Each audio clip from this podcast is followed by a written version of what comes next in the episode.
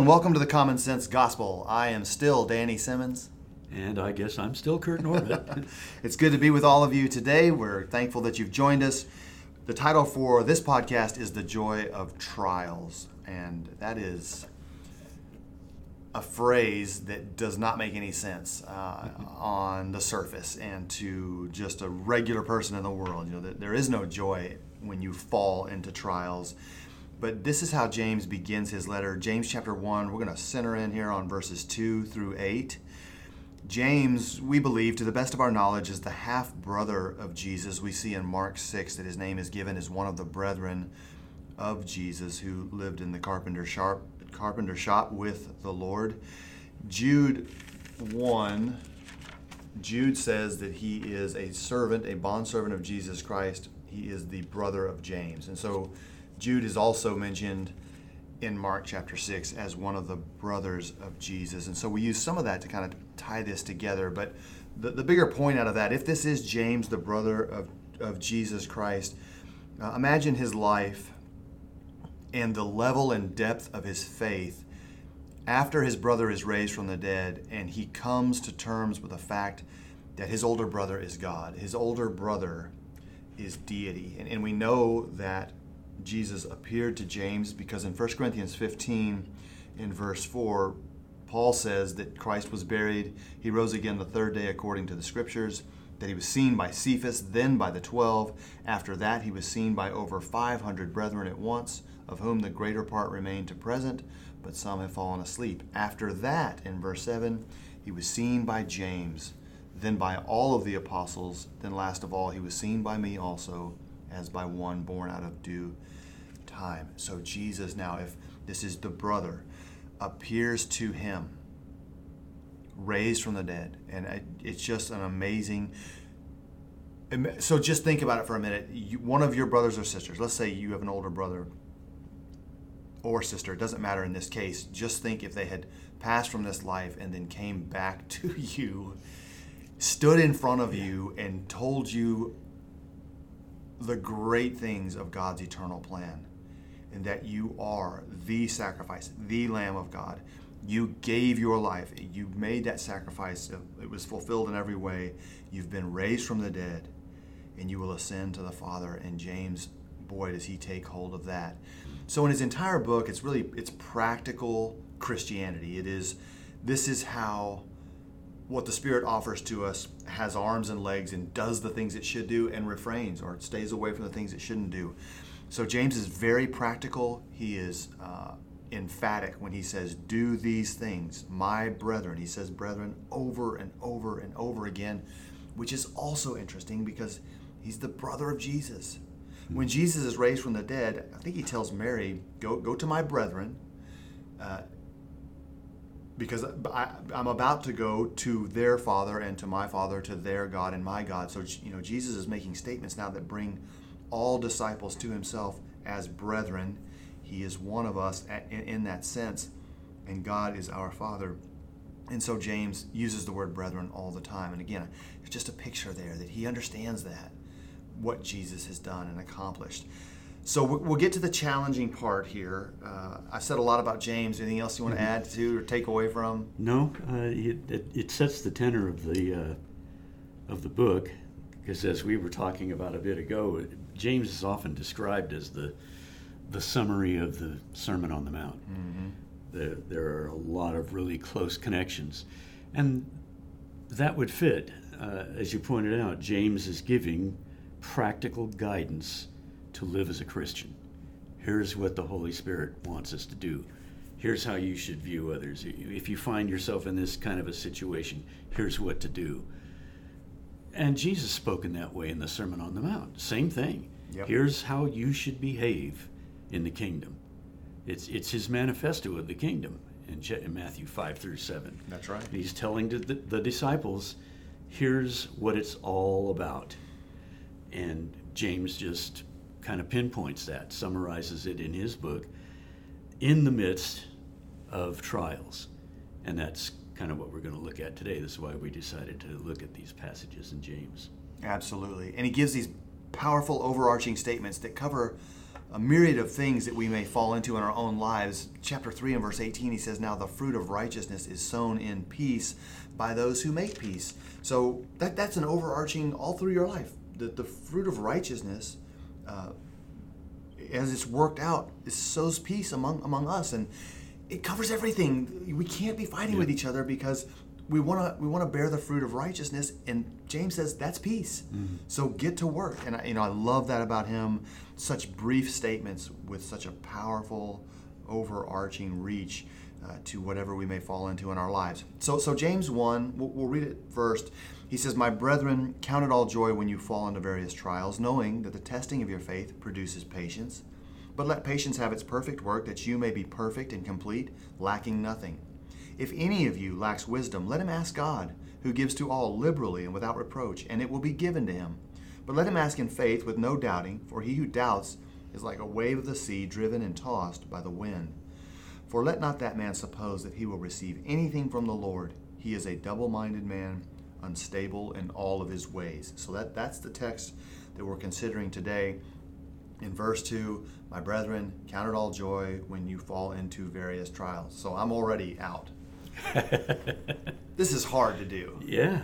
Well, it's a mindset, especially what drove this uh, in my mind in looking at this passage is you look at the last couple of years, uh, I, actually the last several years in our society, but it just all seems to have come to a head in the last couple of years with COVID, you know, how, however you want to view that whole thing, it has caused disruptions in society throughout the world. Uh, now we have, after 75 years of peace in Europe, the longest period of peace that Europe's ever had in its entire thousands of years of history, we now have a war in Europe.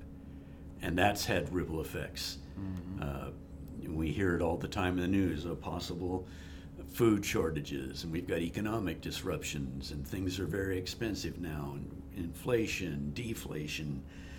We've got a decline in civility. You can't even go to the store without hearing some somebody use a cuss word.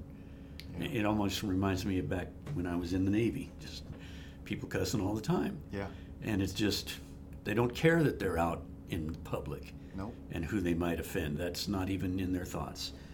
We we see episodes of awful violence in our society. We see disrespect for the law. We see corruption in high places. We see the celebration of death and the, the almost maniacal reaction to recent Supreme Court decisions. Yeah. Uh, we see almost insane reactions, statements from political leaders that don't make any sense. Mm-hmm. Uh, the growth of paganism in our country, and we're just all of this upheaval and uncertainty. You know, where are things going? Well, you know, I don't hate to be, I, I hate to be a pessimist, but personally, I think our bubble's popping. Yeah. We have lived in a very unusual period in history, and basically things are returning to normal. You know, when you Back look at history, yeah. uh, and so as Christians, this presents us with a challenge because we don't have experience with this, this kind of upheaval and the way society seems to be changing so quickly. Yeah. And, and what about the future? Where's my 401k going? And I'll go to the store and there's no food on the shelves. We're, we have not seen that in America. Yeah. So, what to do? Well, James offers an outlook on things that will help us through it, but as you mentioned, it's counterintuitive. Count it all joy when you fall into various trials. That just, especially from from those who do not have a spiritual outlook, who don't see spiritual realities, and and basically think on a shallow level of what I see around me is all there is. That just doesn't make any sense. How can I have joy when things get tough? Right. And it's not saying that, you know, go out and find something painful, you know, introduce a painful thing into your life so you can toughen up. No, life's going to have, you know, life happens. That's right. It's going to have its ups and downs. And when we hit rough patches, James is saying that's a time when you should rejoice. And though that seems really weird, he goes on to explain why. That's right. There's something's happening that's Yeah. far greater than what we see, like you said, on that surface level. Uh, when you fall into various trials, again, typically for us, just in, in our nature, we we count it all joy when we fall out of trials. Yeah. Whether that's incidental or, or we finally find a way to wiggle our way out, that once that pressure's off, then we're happy. And he's saying, no, no, it's in that moment when the trial is there and you're in the middle of it. So it lends itself to the idea of uh, colored variations of trials. And I love the examples you gave because there's a lot of pressure, a lot of outside pressure that's being applied to us. And it's hitting home now, as, as they like to say on the news. You know, these things are coming home. Yep. And, and these things are becoming real with baby formula. Yeah. And just so people are aware, I, I realize that the podcast will ca- carry on through years if, if it's the Lord's will. Uh, we're about to move into August of 2022, and, and this is this is what we're looking at and facing in this time, um, with the, the the trials that are upon us as a nation and as a people, uh, the middle class, and then any lower class financially is just strapped. People are having to cut back on the amount of meals they eat per day, and like you said, that's not the America we know. James is saying that all sorts of things befall us, and, and they do cause us to be grieved. So it's not that we go to the doctor's office and say, "Oh, how many pints of blood do you need?" You know, yay. That, that's he's not he's not saying to us be insane. Right. What he is saying is take note. First of all, James, knowing his brother and, and his God, knows that God is in control Yes. and God allows things mm-hmm. for His purpose, and not all of them are comfortable for us. So come to terms with that first. We're not, we're not looking to be in pain or in anguish or to be in a trial, but they do come. And so when they do, count it all joy. And, and I think one of the big parts of this is because God knows that these things will help us to learn to be patient. Yep. That's where- that's where he goes that's next. The point. Yeah, that's what he says. What is the point of falling into these various trials? He says, noticing or knowing in verse 3 that the testing of your faith produces patience. Yep. Well, it, as you alluded to a minute ago, it seems like James, in this short book, he just packs every word with power. Yep. That the testing of your faith produces patience. That word testing there, or in the Old King James, it's proving of your faith, literally means to purify it. And eh, those who are familiar with the New- New Testament know what that constant theme is in the New Testament of being purified. That's right. And it is constantly emphasized that that happens through hardship. The example that is given is of the purifying of gold. When you pull some gold out of the ground, it really isn't all that attractive. Nope. It's it's usually it's a couple of specks in all this dirt, and they manage to get all these. They refine all of those specks out, but there's still a bunch of crud in that gold because it's a mineral that came out of the earth, a metal. So what do they do? They melt it down so that they can put it in an ingot. They want to shape it so they can handle it. But also, as you're melting it, all this crud bubbles up and they can skim that off. Yep.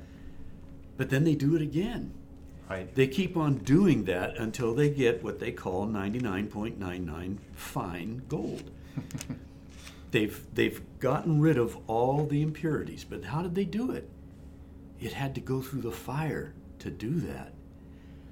And we understand that in every other realm of life. Uh, for example, if you want to be healthier, you want to build up your strength, you go and work out, you walk, you run, you know, whatever it is you do uh, to exercise your muscles. Well, how does that feel? The next day, Oh, it's you're awful. hurting. Yeah, it's for me, it's two days later, but yeah, you're aching. Well, that's because your muscles are getting stronger. They're not gonna get stronger if you don't feel the pain. Like no pain, no gain is the the old mantra for that. So this is something that holds true both in the physical and the spiritual realm. If we're going to be pu- purified and strengthened, we have to we have to go through the fire. It's a must. And so if we have the attitude of Christ that I want to be more like him, I want to be purified, then we would count it joy when the opportunity is presented for us by the Lord to be purified. Here and what it what it requires then is that we look past the immediacy of this trial Right. to what is beyond it. If I look to the Lord and take His help to get me through this, and I remain faithful to Him, then that experience, that increased trust in Him, the confidence that He's going to be in my life to help me through that, and now the, the knowledge and the wisdom I've gained from that experience is going to make me better on the other side. You're purified. I will be purified. I'll be stronger. As he says uh, in verse 4, I'll be more mature Yeah. and complete because I won't lack anything. That's right. And of course, that's just a step. That doesn't mean, okay, you, you had your trial for your life, you've been purified. no, God wants us to be 99.99 fine. You going in again? So there's going to be a, another trial down the road. But I've come through the ones before Yeah. with the Lord's help. I like to use the illustration when I was in the Navy in boot camp. Of course, in the military, you always look at boot camp and yeah, this, and it, it's meant to be uncomfortable and tough. But I always figured there's been a whole bunch of people that have gone through this before me and they made it. Sure. I wasn't a Christian, but that it was that outlook that helped me through that. If they can do it, so can I. Same thing here. There have been a lot of people, look in Hebrews 11, Yeah. of those who suffered trial and were purified and were giants of the faith. Mm-hmm. Through endurance. Yeah, so if they can do it with the Lord's help, then I need to get that same kind of help and I can do it too. Absolutely. And the purifying of gold is a great example. Peter says in 1 Peter 4:12, "Beloved, do not think it strange concerning the fiery trial which is to try you." It's a it's a, a, a calling for us to suffer in the sufferings of Christ, to, to, to be fellow heirs with him even in his own sufferings. So again, it, it's hard to pinpoint all that when a fiery trial or a trial comes upon us, regardless of how difficult it may be. The point that James is making is, and, and as you made very clear, look to its end the Lord, I try to tell myself, the Lord wants me to see something here. And, and it's, it's hard to say that to myself because I, I'm uncomfortable about it all. But the reality is, like you said, if I trust in Him, I'm supposed to grow uh, from this process. I'm supposed to do better and be stronger. And then this idea of your patience, that you would learn to be patient through the trial and learn to trust in God. Jesus makes the same point when he's talking to the apostles about speaking to dignitaries and to rulers. You know, he says, "Don't don't worry about what you're going to say. That the Spirit will will give those things to you." Um, but he says to them in Luke 21, 16, "You will be betrayed even by parents and brothers, relatives and friends, and they will put some of you to death." That sounds like a trial to me. Your own family. Yeah. And you will be hated by all for my name's sake, but not a hair of your head shall be lost. By your patience, possess your souls. That's what Jesus tells his apostles. It is by your patience through this difficult time, you will possess your own soul. Yeah, and that that word also can be rendered endurance or perseverance. Absolutely. So that's what's going to toughen us up as Christians. It's what's going to help us grow. That we endure the trial, knowing that God is permitting this. Mean, look at again. You've all heard of the of the patience of Job. Right. Jude says. So there's that patience, that endurance illustrated for us. Yeah. Here's a person who went through a horrible trial. We don't know how long it lasted, any of the details like that, that because that's all irrelevant. It was something he was going through. He came out better at the end. He mm-hmm. was stronger for it because he endured. He could see beyond. That's right. Eh, Paul is the example of that. He tells us that he considered that the temporary trials of this life aren't worthy to be considered with the eternal glories that are going to follow. Yep. They don't even So compare. That's that's what he's looking t- toward, and he certainly faced trials. He That's was right. threatened in every city he went to, but he was he had his eyes set on a city whose builder and maker is God. Yep. If he wasn't, if he looked for a country, as as he's talking about Abraham, to go reside in, then that can be done. But you look to a city. You look to that eternal dwelling with God, and that helps us get through the fact that you know this this is a temporary place for us. It's not our home. No. Yes, it's rough because it's sin cursed. Yeah. Trials that's, remind that's us how of it that. is. Yeah. Uh, Paul told Timothy, all those who would live godly in Christ shall suffer persecution. It's going to happen. Yeah. Uh, now that uh, it, persecution comes in different manners and different levels, Mm-hmm. but when you set yourself apart as one who wants to live for Jesus Christ, the world doesn't like that, and that's now coming to a head in this country for us as Christians Right. we're going to start feeling that. And so we need to be equipped to deal with that. And as James says, he says, let this patience, let this, let this endurance have its perfect work, that you may be mature and complete, lacking nothing. And if any of you lacks, what? Wisdom. Here's one thing you might lack. He gives us the avenue to deal with that. Yep. But it, it's time to prepare. We should always be prepared for facing whatever trials may come, as I was saying a moment ago, because God has permitted that. And if God permits something in our life, it's because it's a good thing for us, it's needful for us. God sees this will benefit us, and therefore we should receive it with thanks, and as James says, with joy. joy. Yeah. That's still the challenge. But Yeah. looking long term, as you pointed out, James, as he concludes his letter, he says, Remember the perseverance of Job and that which is intended by the Lord, that he is abundant in mercy in, in what he granted Job. So God gives us the ability to look at Job's life from the beginning to the end and see how it turned out. Job's not going to see that until the final days of his life. But when he did, then he, he said, Ah, Yeah. now I understand. Now I see it. Yeah. So it's some of these things aren't for us to understand in the moment. It is again, if God gave us the beginning to the end and said, okay, the next three months will be really tough, but here's the end. So you know, just hang on. Yeah. Big deal. Then we wouldn't. Our motivation wouldn't be trust. It Yeah. would just be, I've already seen the movie, Right. so I'll just get through Yeah. this. All I have to do is hang out for this for this long, Yeah. and then it's all going to be good. That doesn't require faith and No, endurance. no. And we're not learning patience. We're not learning to trust the Lord. Everything's been given to us in advance. So those things can't be what they're intended to be by God if we were given advance notice about even the trial and the benefit that would come afterwards. What we see here is that we are granted patience. There's no grand promise of you're going to get a million dollars. You will be patient. You will be perfect. You will be complete, lacking nothing. The interesting thing about the word perfect that I saw in the book of James is in verse 17, he uses it again.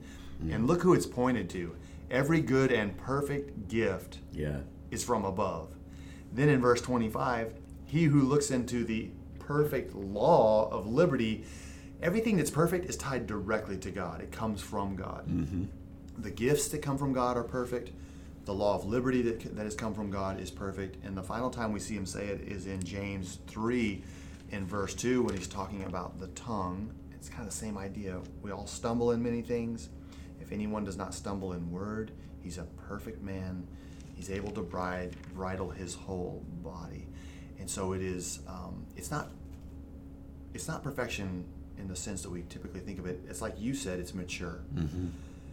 James is constantly saying to us, this is how a mature Christian handles these things. And Yeah. so a mature Christian can smile in a trial and say, God has asked me to trust him in this moment of my life.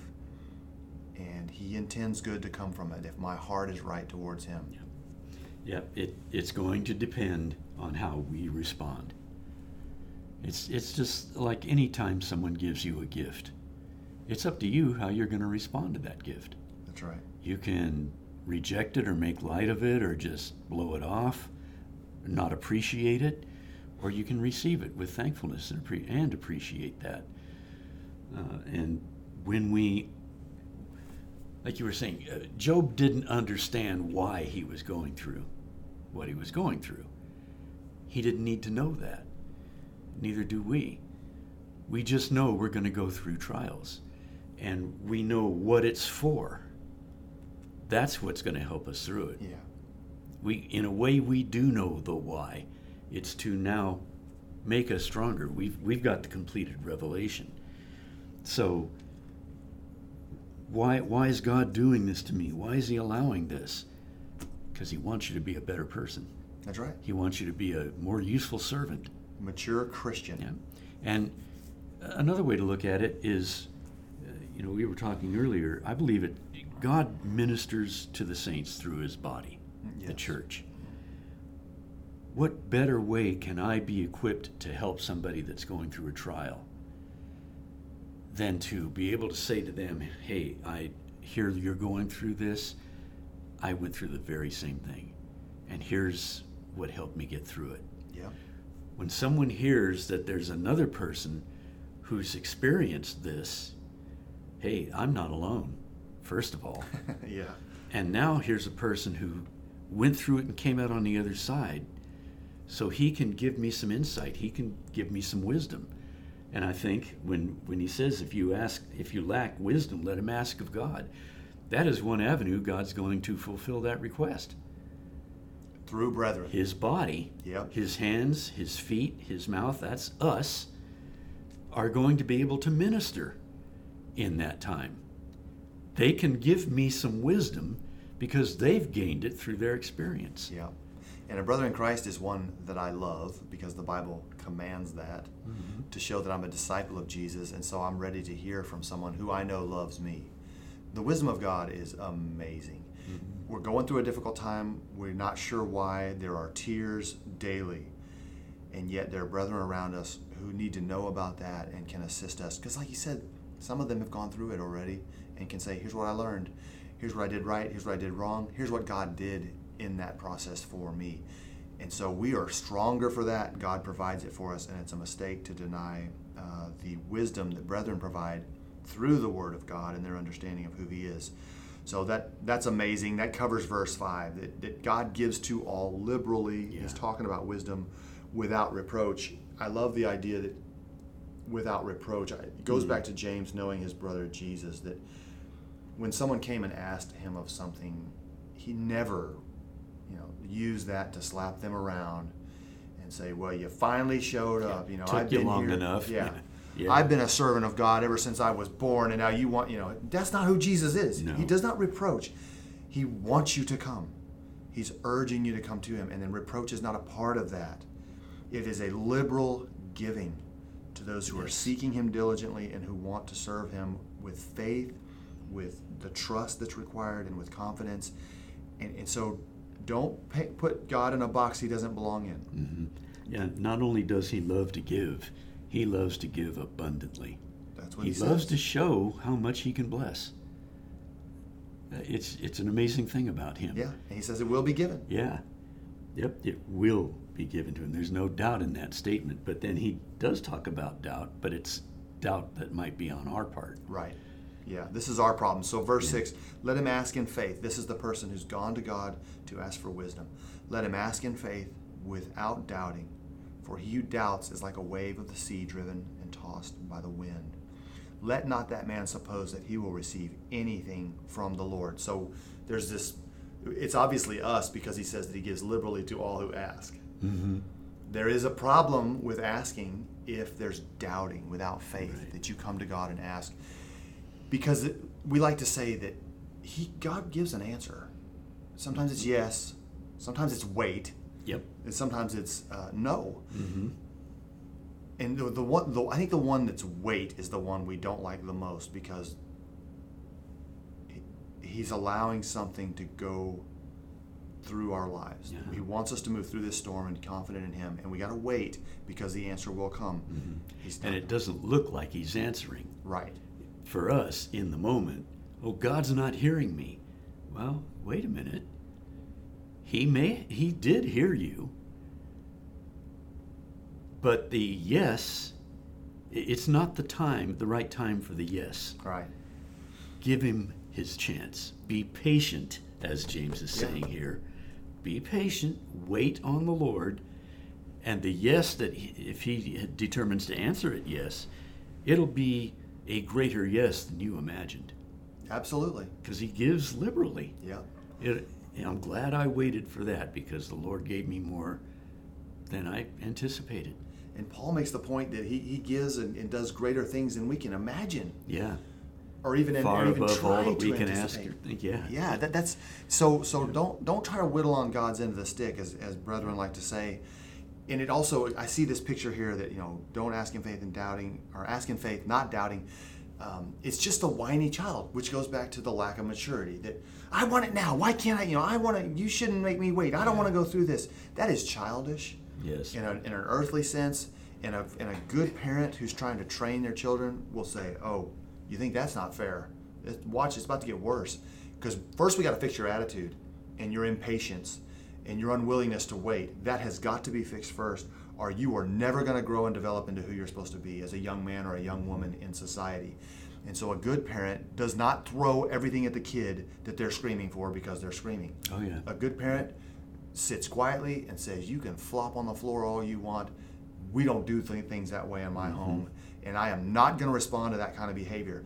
So it, it goes back to maturity. That the kids still flop on the floor, don't they? Yeah. They got to try it. Yeah, they're going to push the boundary, and you, like you said, you've got to stand stand firm and show them where that boundary is. You you can't get it your way Exactly. is what it comes down to. Exactly. And if we give it to them, we've encouraged them to be less mature. Exactly. Yeah. And less oh, this worked, so I'll do it next time. And if I want something bigger and better, I just throw a bigger and better tantrum. That's right. Because that's what worked. Turn it up. No, what God gives and the way He gives it brings the glory back to Him. Yeah. Because we'll look at that, and after we've come through it and we see the benefits we've received, and we realize, hey, He provided more than I even thought, He's the one who gets the credit for that. Yeah. The glory goes to Him. That's right. We can also see that the person who's asking, he says, don't, this man's tossed about. He, he's driven by the wind, by an outside source that's between him and God. The, the, the wind brings the waves up and it brings crashing down. He's faithful sometimes. He doesn't do so well here. He's double minded, double tongued. He's got a lot of issues. Um, God's not going to give him that which he requires or requests at that time because he's double minded. In other words, you're not going to receive it because the Lord knows, first of all, you can't handle it. You're, Mm-hmm. You're up and down. for it, Yeah, you're all over the place. You don't trust. You're not patient. Um, these things are not going to just be handed to you. So that, that, that is still there in that picture. And I, I think for you and I to talk to people as we are right now, ask in faith, what does that look like? And I, you know, to me, it is uh, self-examination to to say the words in the prayer to God, and to say, Lord, I truly believe that you are with me, that you know what's best. You know what I need. You know what I'm asking for today, and what I would like to see come out of this situation in my life. Let it not be selfish. Let me see what you want me to see. You know, that's faith. I, I used to think that faith was, I believe, I believe, I believe. I really believe you can do this. So give it to me, you know. Yeah, yeah. And that's not, it's a misguided uh, uh, definition of faith. It is, uh, it's deeper than that. Well, it's as you were describing, faith is asking from the Lord, but then being content with what He provides, knowing that that's the good thing. Right? You got just what you needed. He's going to provide, and in His wisdom, He'll give us what we need. And so, you, we can't be doubting in prayer. Oh, I'm going to ask for this, but I'm not, I don't, you know, God's, He's pretty busy, and I don't know if He's going to give me this or not. Uh, I've heard this illustrated with the the hungry donkey comes into his stall and and uh, his owner plops two bales of hay down in the stall to eat from, and so the donkey just can't make up his mind. he's he's double minded. He's not sure what to do about this, And so he winds up starving to death because he can't decide which bale of hay to eat from. How embarrassing. Well, here, you've got this abundance. You, look, you've got ability. You know, here's opportunity. You've got it right in front of you. All you need to do is take a mouthful. Well, I, I just can't figure out what to do here. it's just it, it, it's it shows in a way how foolish it is. Yeah. Make up your mind.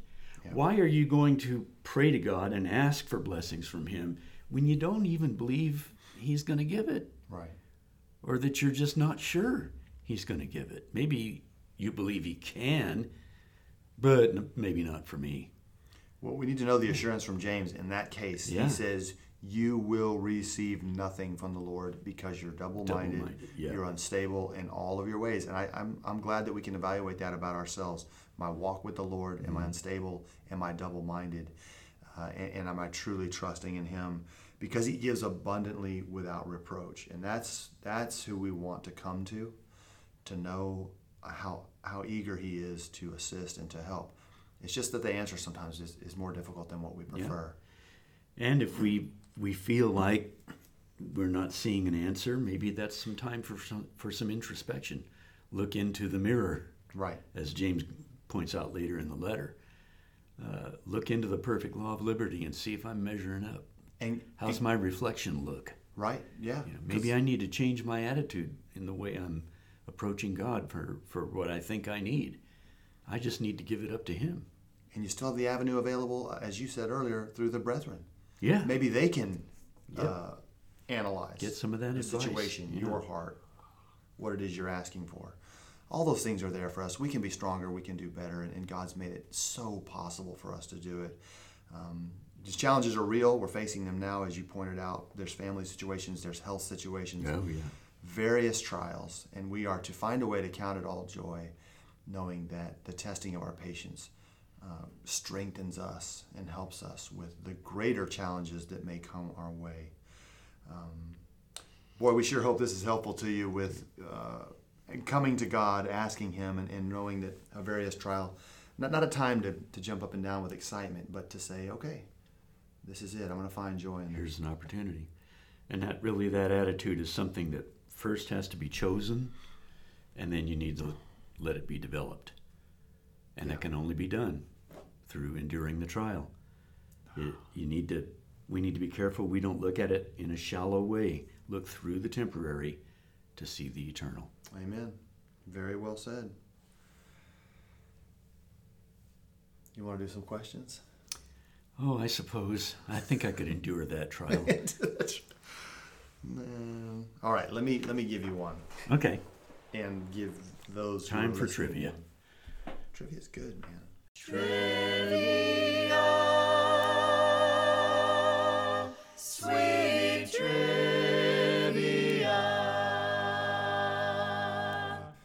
we go. John chapter 9. Uh-oh. You said the blind man was one of your favorite characters in our last episode in the New Testament. Oh, boy. So we're going to find out. Now you're going to nail me on that. What does Jesus use to heal the blind man? Uh, he put clay in his eyes and told him to go and wash in the pool of Siloam. That is very good. How did he find the clay? Kind of gross. He spat in the mud and made clay out of it and daubed his eyes with it. Very good. But yeah, the Bible, just John 9, 6 and 7, he spat on the ground and made clay with the saliva and anointed the eyes of the blind man with the clay, said to him, Go wash in the pool of Siloam. Siloam means sent. Mm. So that is amazing the way he chooses to heal and Yeah, it's kind of an unusual way, but there's a, there's a test of faith there too. He's healed other blind men by the words of his mouth, by Yeah. touching them. And this time he puts mud on a guy's eyes and says, "Now go do this. You're still you're still blind. Go find the pool." You know. And I love, I just love this guy for the way he's so sensible. He said, he's asked a couple times, What did he do? What did he say to you? What happened? He put mud in my eyes and told me to go wash. and now I see. Figure it out. Yeah, that's what happened. It's not complicated. and it's just, uh, yeah, I love that whole story. It's, Well, I believe you now because you got the question. Right. oh, good. well, uh, here's my first question, and I don't know who your favorite character is, so I couldn't tie you up on this one, but uh, this is an Old Testament question. Who was it that uh, broke his neck when he fell off of his seat? oh man,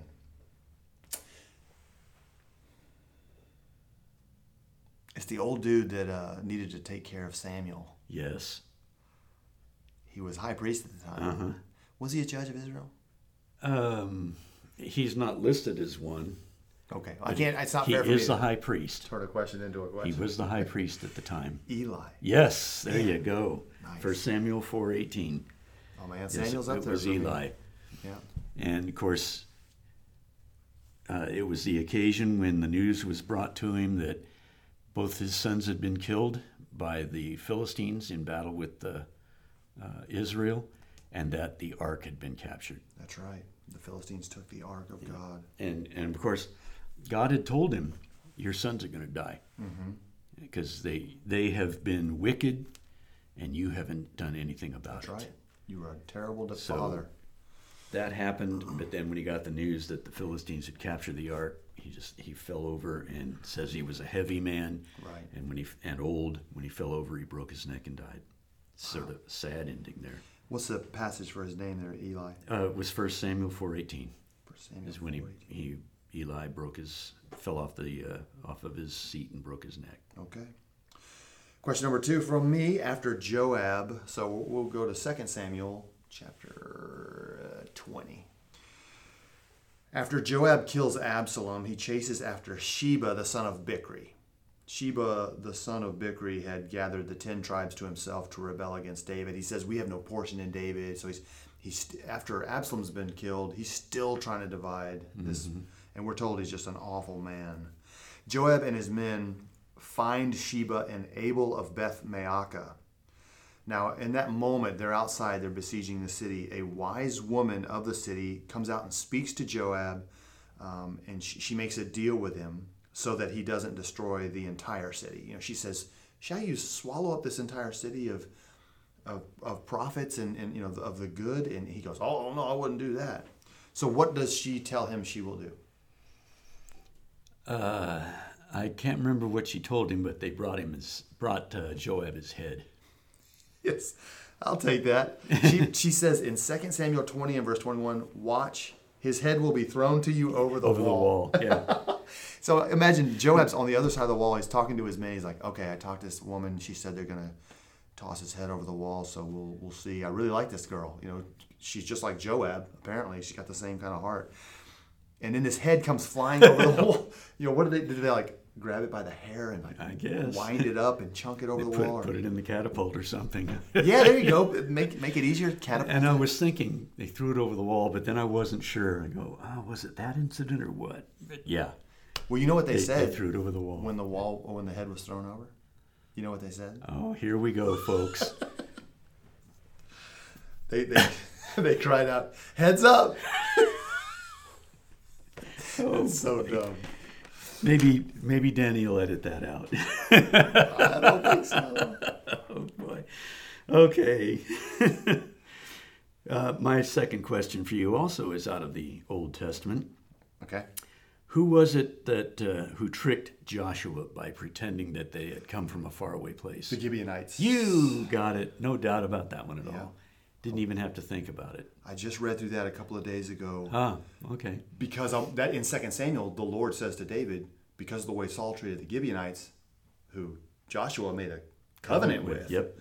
uh, they need to be um, paid back for the evil that was done to them by Saul. So, yeah, that is a very interesting thing. The Gibeonites, man, they tricked their way into Yeah. service to God. Ultimately, Yep. They were hewers of wood and carriers of water carried water to the altar. in the temple. Yeah. Yeah. So, uh, yep. Joshua chapter nine, verse three. It was the Gibeonites that put on old clothes and got some musty old bread and looked like they'd come, you know, grew their beards and they're all dirty. And we've come from a faraway place, and actually Gibeon's on the other side of the hill over there. So just beyond that hill. Yeah. So, yep, good job on that one. Yeah, we did. We did hundred uh, percent. We hope that all of you did well also and, and enjoyed this podcast. This is the practical teaching of James, inspired by the Holy Spirit. That this this is how a mature Christian lives their life, and, and it is our uh, top priority in our lives for Kurt and I to live this out, not not just talk about it, but to see it when it comes, to, to be ready, and, and to, to step into God's wisdom and to be what He wants us to be in those very, very difficult moments. Uh, we hope that this is a blessing to you and an encouragement, and you continue to walk faithfully before God for your entire life. Have a wonderful and blessed week.